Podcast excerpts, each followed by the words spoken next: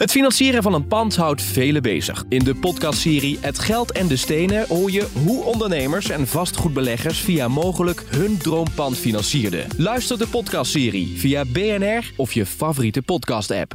Vastgoed gezocht wordt gesponsord door mogelijk vastgoedfinancieringen. BNR Nieuwsradio. Vastgoed gezocht.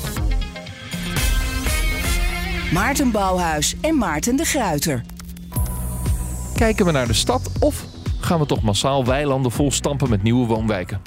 Onze gast heeft daar een duidelijke mening over en die neemt hij mee in een aktentas vol met bewijs. De vraag van deze week: wordt het binnenstedelijk of toch de polder? Dit is vast goed gezocht, jouw wekelijkse update over de wereld van de stenen. Je hoort ons natuurlijk elke maandagavond om 7 uur op BNR en altijd online via de app of eh, bnr.nl. Maarten de Gruiter eh, staat uiteraard naast mij. Jouw nieuws van deze week komt uit het FD? Komt uit het FD ehm, van afgelopen vrijdag. En dat gaat over uh, dat elf gemeenten die krijgen geld van het Rijk om winkelgebieden op te knappen. En het programma het Impuls aanpak wijkgebieden. Nou, ik ken wel wat winkelgebieden die dat hard nodig hebben. Ik denk ook, ja, het gaat over vier keer. Uh, in totaal gaat het over 100 miljoen. Ik weet niet of 100 miljoen daar genoeg voor is. Maar het is natuurlijk een bijdrage. Hè. Gemeentes moeten natuurlijk zelf ook gewoon bijdragen. Ja, als je dan een gemeente ook, uh, de meeste gemeenten hoort. Uh, Hardenberg, Hengelo, uit Geleen. Ja, dat, ik kan me daar wel iets bij voorstellen dat er wat moet gebeuren in die winkelgebieden. En het gaat, uh, ja, die, het is ook veel leegstand. Dus je krijgt verloedering. Ja, hoe gaan we daar mee om? Er is wel een behoefte aan woningen. En daar is dus uh, geld voor vrijgemaakt. En is er dan ook een richting gegeven in uh, hoe ze dat soort winkelgebieden willen opknappen? Nou ja, onder andere bijvoorbeeld door uh, locaties aan te kopen, ehm, te kunnen slopen, groen voor te brengen en met name ook wonen ervoor terug te brengen. En ja, waarom um, um, is dat geld ook nodig? Omdat wij zien natuurlijk ook als ontwikkelaar heel veel gemeenten. Ja, krijg je je business case helemaal niet rond. Er zijn gewoon de, de woningprijzen zijn dermate laag. Ja, daar kun je niet voor bouwen eigenlijk. Dus al helemaal niet uh, locaties voor opkopen om ze te slopen en te herontwikkelen. Dus ja, dan, dan zit je een beetje in een spagaat. Dus dan is het heel goed dat een overheid uh, daarin investeert. Ja, dus die extra kosten die moeten dan dus uh, worden opgehoest. Daarvoor is dan nu het programma Impuls Aanpak Wijkgebieden een goede zaak dus dat dat gebeurt. Maar dat geld gaat naar middelgrote steden, niet naar de grote steden. Terwijl daar toch ook een probleem van leegstand speelt. Ja, klopt. Maar wat ik net ook al zei, hè, dus, dus uh, heel simpel uh, uitgelegd. Als wij aan een acquisitie plegen om een nieuwe locatie te kopen, dan kijken we altijd wat doen de woningprijzen. Ja, zitten die op dit moment met de huidige kosten ongeveer onder de 3500 euro de meter? Ja, dan heeft voor ons eigenlijk geen zin. Nou, en in grote steden zie je gewoon dat die woonprijzen dermate hoog zijn dat het wel uit kan. Dus daar heb je, kan die markt veel meer zelf oplossen. Vastgoed gezocht. Verdichten in de stad of uitbreiden naar de polder? Het is een vraag die bij de bouwopgave van 900.000 nieuwe woningen steeds weer op tafel komt te liggen. Uh, Rijmar van Meding is algemeen directeur bij KAW Architecten. Van harte welkom. Goeiedag, hallo. Uh, jullie bestaan 50 jaar en in die, al die 50 jaar hebben alle projecten een duidelijke richting. Welke is dat? Dat is uh, de bestaande stad en de bestaande wijk. Dat is een beetje onze habitat, zeggen we wel eens. En uh, ja, dat is eigenlijk een beetje ontstaan omdat mijn, mijn voorouder-eigenaar van het bureau, die hebben uh, zich druk gemaakt om uh, sociale thematiek in de stad. En hebben eigenlijk ontdekt dat je, als je helpt om, om, om, mensen om aan woonruimte te komen, dat je, mee, dat je daarmee niet alleen nou ja, woningen kan realiseren, maar ook een sociale thematiek kan helpen oplossen. Een van die projecten is de Vogeltjeswijk in Tilburg. Wat hebben jullie daar gedaan om het even heel concreet te maken? Ja, dat was een oude stadswijk. Die is net, na de, net voor, net na de oorlog uh, gebouwd. En um, daar zijn uh, uh, 200 woningen uh, opgeknapt. Daarvan is de helft gerenoveerd. En de helft is gesloopt en nieuw gebouwd, omdat die niet meer goed genoeg waren om te voldoen aan de eisen deze tijd. En daar is een heel bijzonder proces doorlopen waarbij deze 100 woningen, die zijn allemaal één voor één gesloopt en teruggebouwd. En iedereen die daar woonde, had ook het recht om op hetzelfde adres in diezelfde woning weer terug te keren. En daar is het eigenlijk gelukt om een uh, vernieuwingsplan te maken. Gewoon 100% samen met uh, de bestaande buurt. 80% van de mensen is ook teruggekeerd. Dat is even voor de site gemiddeld in Nederland 8%. Wat mensen terugkeren in woningen die in wijken die hergestructureerd worden. Dus het is daar gelukt om een compleet nieuwe wijk te maken, energie-neutraal. Uh, met de bestaande uh, bewoners binnen uh, de bestaande wijk. En was het, was het, lag het eigendom bij de corporatie of individuele eigendom? Ja, het was een, een sociale huurwijk van een woningbouwcorporatie... die dus met deze aanpak haar eigen bezit heeft vernieuwd. Uh, ook een stuk nieuwe soortige woning heeft toegevoegd. Bijvoorbeeld levensloopbestendig wonen, wat een behoorlijke issue is op dit moment. Dat vaak oude mensen niet meer goed in, uh, in die oude woningen kunnen wonen. Dus ze hebben eigenlijk de kans aangegrepen om met deze vernieuwing ook gelijk een kwaliteitsslag in de eigen voorraad te maken. Ja, maar dat is toch interessant, hè? Want uh, een, een, project wat, uh, wat, wat heel bekend is hierom is Rotterdam-Krooswijk, waarbij er bijna niemand kon terugkeren. Mm -hmm. Heel veel discussie, heel veel nationaal debat over. Het wordt gesloopt en de mensen hebben geen plek meer. Nou, je noemde zelf dat getal van 8%. Mm -hmm. um, hoe hebben ze dat dan uh, uh, qua business case gedaan. Want je moet een enorme kosten maken. En vaak zeggen ze dan, ja, dan moeten we dus ook duurdere woningen terugbrengen. Zodat we ook ja, op die manier kunnen financieren dat we die wijk vernieuwen. Maar dat kon natuurlijk niet. Want je kon natuurlijk niet tegen die huidige bewoners zeggen van u gaat wel veel meer betalen. Uh, nee, kijk, het is natuurlijk wel degelijk zo dat in zo'n wijkaanpak nieuwe woningen ook meer huur kosten. Dat is zo. Uh, maar wat we toen al gedaan hebben, dat is een aanpak die, die is tien jaar geleden geformuleerd, uh, is al de, de all-in woonlasten meegenomen. En nou ja, ik hoef vandaag de dag niet meer uit te leggen dat de energierekening soms hetzelfde is als de huur die sommige mensen betalen. Um, en dat je dus als je dat rondrekent, je best wat meer huur kan vragen. Uh, je een stukje comfort erbij krijgt. En dan dus ook daarmee je inkomsten kan uh, vergroten. Om daarmee ook zo'n aanpak te bekostigen. Dus de huidige energiecrisis is, een, is een, eigenlijk een zegen voor de strategie van de all-in woonkosten. Dat zou je zo kunnen zeggen. Maar dat is eerlijk gezegd altijd al zo geweest. Want we hebben al het, het onderwerp energiearmoede. Nou, we doen er echt 15 jaar onderzoek naar. Dus dat is helemaal geen nieuwe issue. Het is nu schijnend, hè? Dus, omdat je nu echt bizarre gevallen krijgt. Maar het is altijd al een probleem geweest. Dus het inbedden van de woonlasten, in, uh, dus de energie in de woonlasten, is, is eigenlijk altijd een vrij belangrijk issue uh, geweest. Maar het kan natuurlijk ook omdat je intensiveert. Je brengt niet hetzelfde aantal woningen terug. Natuurlijk, hè? Je brengt natuurlijk veel meer woningen terug. Klopt, dat is bijvoorbeeld een van de, van de oplossingen. Omdat je, als je het als business case wil beschouwen, je hebt een verdienmodel waarmee je kijkt, lukt het je om zo'n wijk te herstructureren? Er spelen eigenlijk twee dingen. Het ene is, je, je voegt woningen toe, waardoor je ook een stuk extra rendement of een, of een extra inkomsten op lange termijn kan genereren. Maar het is ook nog eens een keertje zo dat als je dit met uh, sociale partners als corporaties doet, is dat je natuurlijk een uh, winstminimalisatie hebt. Het, de doel, het doelstelling is om de woningen te hebben, om ze op lange termijn uh, zo sociaal mogelijk te verhuren.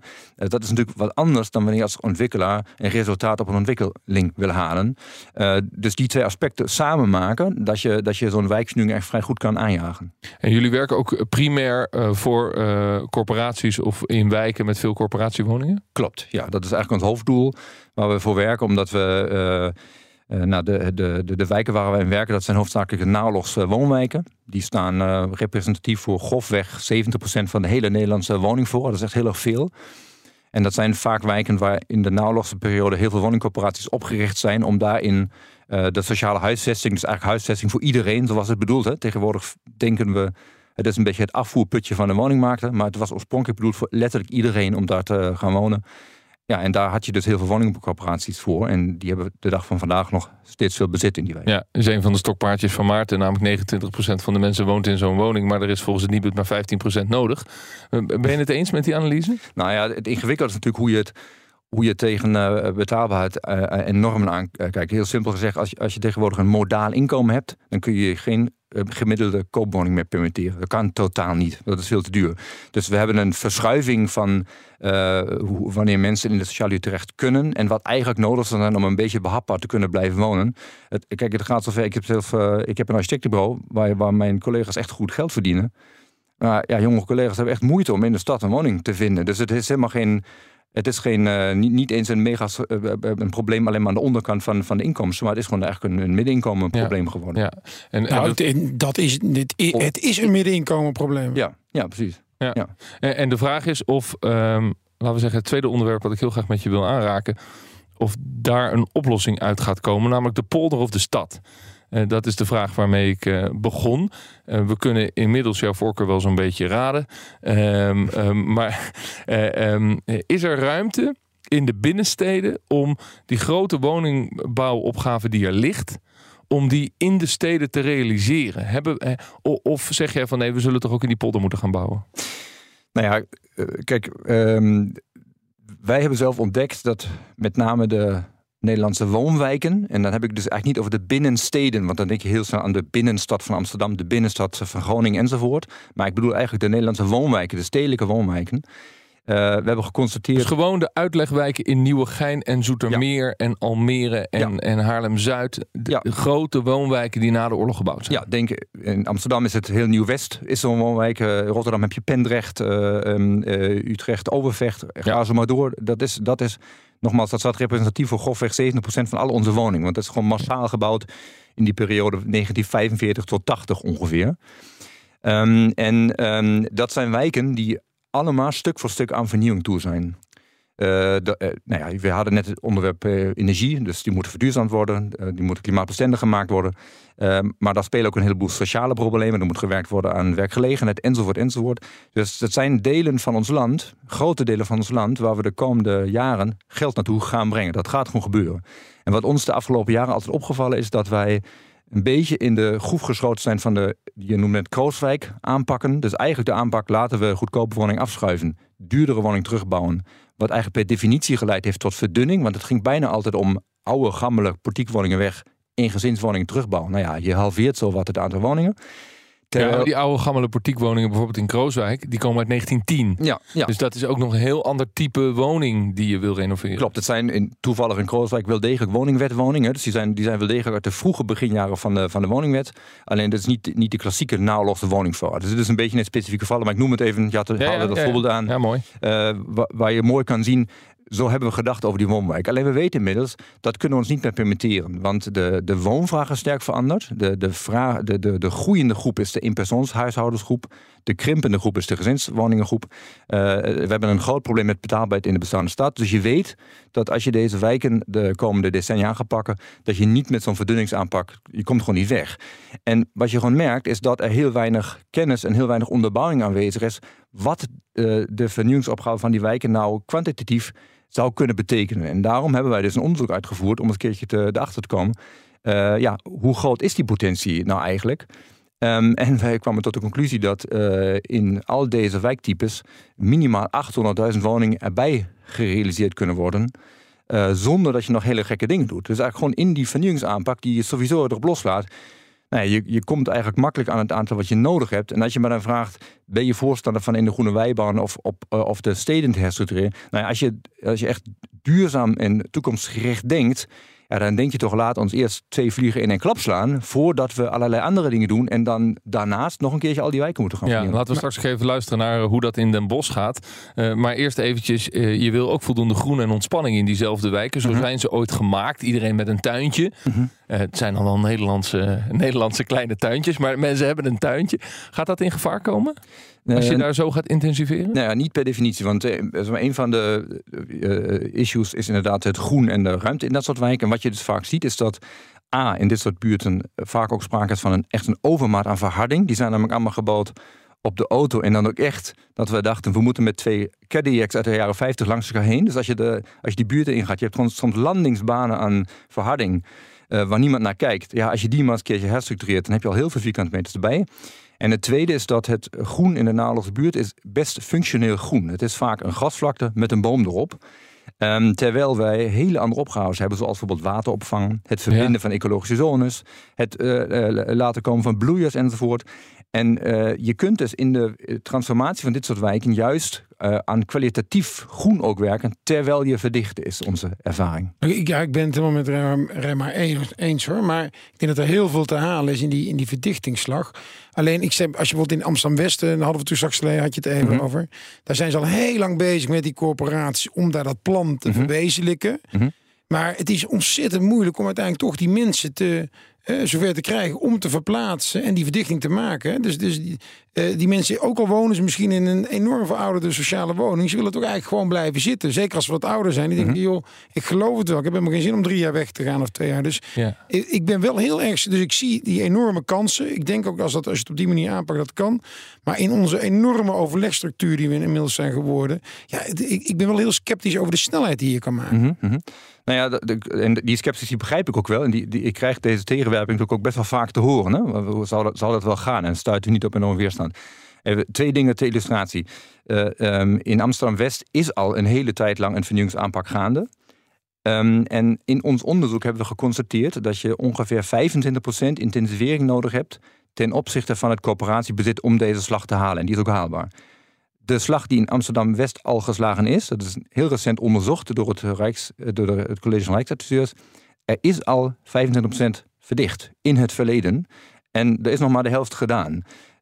Ja, maar die intensivering die is met name die, die, die is niet gerealiseerd door het, zeg maar, het slopen van bestaande wijken. Die is met name gerealiseerd door het intensiveren op plekken ja, die eigenlijk niet voor woningbouw werden gebruikt. Nee, dat, is niet, dat klopt niet.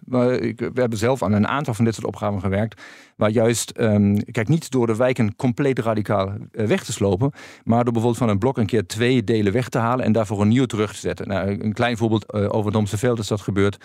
Daar stonden van die oude uh, grote woonhoven. Daar is de helft van weggehaald. Een stuk nieuwbouw teruggebouwd. En een stuk renovatie is daar uitgevoerd. Dus eigenlijk, daar zijn nu uiteindelijk meer woningen. dus daar wonen meer mensen. Ja, dat is dus echt. Dat, dat, dat, is dus bijzonder genoeg precies dat getal van 25 wat al gerealiseerd is. Is daar al uitgevoerd. Dus je kan een klein beetje zien hoe het wel zou kunnen. En als je naar Amsterdam-West eh, gaat, zie je ook het is niet ineens Shanghai en Tokio geworden. Zo. Het is best oké. Het is best leuke.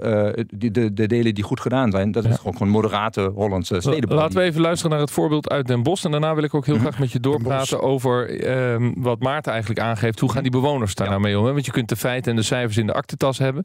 Maar uiteindelijk gaat het om mensen die daar wonen. Een van die projecten, de Zeeheldenbuurt in eh, Den Bosch, collega John van Schagen, geeft ons een audio-rondleiding, inclusief feiten en cijfers. Naoorlogse wijken. Dat is zo'n term waar iedereen zich wel iets bij kan voorstellen. Geschakelde uniforme woonblokken in een stroken- of blokverkaveling. Met open straathoeken en een duidelijk onderscheid tussen voor- en zijgevel. Dat soort woningen vond je ook in de Bossenwijk de Kruiskamp. Veel laagbouw, veel van hetzelfde en niet altijd even goed geïsoleerd. Hier zijn een paar jaar geleden meer dan 100 woningen gesloopt.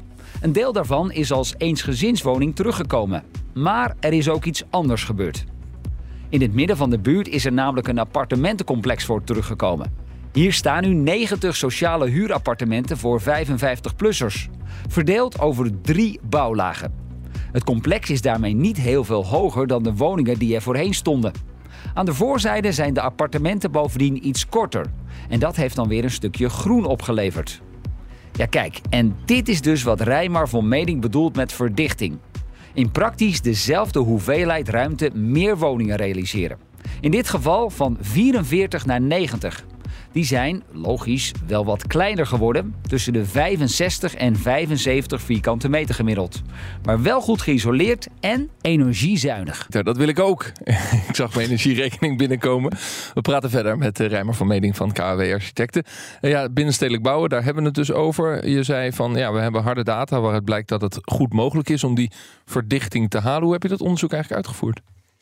Ja, we hebben een, eh, eigenlijk voor het eerst een combinatie gemaakt van ontwerpend en uh, dataonderzoek. Want wat je, je, hebt best wel veel uh, collega-architecten die ook kabels onderzoeken en kijken hoe iets verdicht kan worden. Maar het is altijd best lastig om ook de bewijslast te leveren dat, dat dit voor het hele land en voor andere wijktypes geldt. Dus wat we gedaan hebben, is we hebben een, een set aan meest typische verdichtingsmogelijkheden ontwerpend onderzocht. En vervolgens door middel van data-analyse gekeken waar zijn vergelijkbare wijktypes en hoe uh, kun je dat op een logische en te onderbouwen manier te extrapoleren. Dus dat hebben we in een grootschalig onderzoek gedaan voor, voor heel Nederland. We hebben dat ook laten peer reviewen, omdat wij wilden dat dat gewoon goed hout snijdt en veel kritiek erop laten leveren. Um, we hebben het rapport 2020 eh, opgeleverd. Dat is ook voor iedereen vrij te downloaden. En ik vind het altijd leuk als mensen dat blijven doen. En ook blijven zeggen, ja. goh, hier deugt het niet of uh, daar kan het, kan het, beter. Ik heb het gezien, dat stond op jullie site. We ja. zullen een link in de show notes zetten van de uitzending. Ja, leuk. En, um, uh, maar we hebben sindsdien buiten dit onderzoek om... Uh, aan concrete opdrachten voor corporaties gewerkt die ons de vraag gesteld hebben: bekijk dat nou voor onze voorraad uh, in concreto. En inmiddels is dat dus voor 10% van de hele sociale voorraad waar wij dus opdrachten voor uitgevoerd hebben. Dat is echt heel erg veel. Waardoor we ook behoorlijk serieuze onderbouwing hebben zelf. Ja. En cijfers dat het ook echt klopt. Dus dat we, eh, en we zijn eigenlijk tot de conclusie gekomen dat we ja, met het onderzoek redelijk conservatieve cijfers hebben opgeleverd. En, en, de praktijk is, we moeten dus iets meer de lucht in. Soms accepteren dat we wat hoger gaan in dat soort wijken. En iets kleinere woningen? Nou, uh, soms wel en soms niet. Het, het, je hoorde net in het voorbeeld dat we in een buurt gewerkt hebben... waarbij je eigenlijk zo goed als niet uh, verandert uh, wat het hoogte ingaat. Maar je hebt een heleboel plekken in Nederland waar het ook interessant is... dat je in plaats van twee lagen met een kap... gewoon een mooie vijf bouwlagen hebt of iets dergelijks. Um, de, het moeten bouwen van woontorens bijvoorbeeld, want dat is een, ook een vraag die we vaak krijgen. ontstaat eigenlijk pas op het moment dat je aan postzegelplannen werkt. Dat je dus op een kleine kavel heel veel opbrengsten moet genereren. Dan ontstaan eigenlijk woontorens. Terwijl onze ervaring is dat als je gebiedsgericht aan een wijk van bijvoorbeeld 500 à 1000 woningen werkt, uh, je vrij moderate stedenbouwkundige structuren kan maken die niet per se afhankelijk zijn van het maken van woontorens. Dus je moet voorkomen dat je in een postzegelproject zit. Nou ja, dat, dat heb je nogal wel eens in een, in een grote stad natuurlijk. Ja, maar je, je, je, gaf net al het voorbeeld van een, een brede weg in, in, in mhm. Amsterdam-West of waar dan ook. Betekent dat dat jullie in jullie plan ook eh, erg kijken naar die mobiliteit? Ik bedoel, eh, wat voor parkeernormen hanteren jullie bijvoorbeeld in, in die aannames? Ja, dat klopt. Want uiteindelijk waarschuw ik altijd ervoor om eh, dit verhaal alleen maar kwantitatief vanuit aantallen woningen te beschouwen. Uh, we hebben het natuurlijk gedaan om te laten zien dat het kan. Maar wat veel belangrijker is dat je een combinatie maakt van een veranderend mobiliteitsgedrag, uh, veranderend vrije tijdsgedrag, maar ook lokale economie. jullie haalden aan het begin wijkwinkelcentra aan. ons valt heel erg op dat het zelf kunnen runnen van bedrijven door lokale ondernemers in die buurten enorm lastig is. Simpelweg omdat ze de, de buurten gewoon heel sterk gekrompen, uitgedund zijn de afgelopen eigenlijk 50 jaar. Dus ja, als je een bakker bent en er woont bijna niemand meer, heb je toch echt een probleem met zo'n dus buurt. Voor die bakker helpt het ook dat er meer mensen komen wonen. Ik zei even, nog even terug naar het meenemen van de mensen. Mhm. Wat is nou jouw belangrijkste, misschien wel advies aan ontwikkelaars of aan woningbouwcorporaties uh, over hoe ze mensen wel meenemen, uh, ja, dat dit een succes wordt voor hun wijk? Ja, dat het simpelweg niet over de hoofden van de mensen heen gaat. Want dat is in het verleden heel veel gebeurd. Wij moesten aantallen en doelen halen. Dus hebben we eerst grote plannen gemaakt voordat we daarmee naar de buurt zijn gegaan. Terwijl als je dat durft om dat andersom aan te vliegen. En als je zeker weet, en dat weten we eigenlijk inmiddels in 90% van de gevallen, dat je tegen iedereen in de buurt kan zeggen: er komen genoeg woningen zodat iedereen terug kan. Want het supplie kan naar een ander segment gaan en jezelf kan hier echt blijven wonen. Je hebt een heel ander soort gesprek dan wanneer je als bewoner aan het einde van de rit hoort: ja, jullie woningen worden gesloopt, we regelen nog wat uh, stadsurgentie dat je misschien ergens anders heen kan. dan heb je dus een heel ander uitgangspunt. En toch weer over communicatie. Dan nog even terug naar die polder, want ik zette het tegenover elkaar, de stad of de polder. Um, er, liggen nogal wat grote bouwplannen, uh, vooral bouwbedrijven uh, lobbyen altijd voor lekker bouwen in de polder. Um, moeten we daar dan nu gewoon vanaf, de ijskast in met die polderplannen? Nou ja, kijk, ik, ik denk dat het heel verstandig is om, uh, om uh, in ieder geval niet krampachtig te proberen op zoek te gaan naar nog weer nieuwe locaties. Want je ziet dat je. Nee, maar er zijn al zoveel potentiële locaties. Ja. Polder Rijnenburg bij Utrecht, waarover gedebatteerd wordt. Ja, maar... Zeg je van stop die discussie, is niet nodig. Ja, van mij mag je dat wel doen. Maar kijk, ik zit hier niet. Mijn doel is nooit om. Uh, om te proberen anderen te weerhouden niets te doen. Maar ik bied een perspectief om andere dingen te doen. En als, ja, als jouw advies is dus... Ja. Ga niet bouwen in Polder Rijnenburg. Ja, ja, dat is dat. Uh, als je het mij vraagt, dan zeg ik dat ja. ja. Gaan we net zoveel snelheid maken als we uh, op deze manier die oude stadswijken gaan vernieuwen? Ja, want uh, dat is best wel grappig. De, met die snelheid, daar worden heel vaak appels en peren vergeleken. Want we horen vaak, gewoon de stad duurt het veel langer dan op de Groene Wei. Maar er wordt heel snel vergeten dat, dat je een wijk, nou, Rijnenburg, dat is al tien jaar discussie. Hè? Dus als je het, het plan vat om een nieuwe wijk te bouwen, dus je, dat is eigenlijk het moment nul. Je zegt, ik wil een nieuwe wijk hebben. En dan begin ik aan die procedures. En je, je, rekent tot de oplevering van de laatste woning. Dan kost je in een plan van de omvang van een paar, eh, nou, 100 tot 1000 woningen, kost je gemiddeld 20 jaar voordat die echt klaar is. Eh, als je op het nulmoment begint. Dan kan stadsvernieuwing sneller dan dat? En we hebben gekeken naar alle transformatieprojecten van de bestaande stad. En ik, we hebben nog geen transformatieplan ontdekt die langer geduurd heeft dan 10 jaar. Dus als je, als je begrijpt dat wij niet morgen in een oogwenk wat woningen uit kunnen poepen, maar dat je gewoon tijd nodig hebt om dat te maken dan is het bouwen in een bestaande stad een stuk sneller dan wanneer je allerlei nieuwe wijken probeert te Biedt het kansen voor jou, Maarten, dit verhaal? Nou, nee, dit, dit is natuurlijk een, eh, voor mij wel een, een, eh, bekend verhaal, of tenminste gevoelsmatig sowieso. Uh, het nadeel is natuurlijk dat, dat ook in de stad zou je eigenlijk veel sneller moeten kunnen bouwen. Maar we zijn natuurlijk in Nederland een, een, een, de, de, meest besmettelijke ziekte is natuurlijk not in my backyard ziekte in Nederland. Dus we willen allemaal woningen, maar niemand wil hem in zijn eigen straat hebben. En dat is natuurlijk, en, dan kun je nog eens alles rekken en rekken en rekken. Dus daar zouden we wat aan moeten doen. Want die tien jaar zou natuurlijk ook nog veel sneller kunnen. Het uh, grote perspectief mensen meenemen en mee laten profiteren. Uh, Rijmar van Meding van KW Architecten. Dankjewel voor dit gesprek. Uh, Maarten, dankjewel. Fijn dat je er was. We zien elkaar volgende week. Dan gaan we het hebben over kleine lokale buurt, supermarkten. voor nu, bedankt voor het luisteren. Tot volgende week. Dag. Vastgoed gezocht wordt gesponsord door mogelijk vastgoedfinancieringen.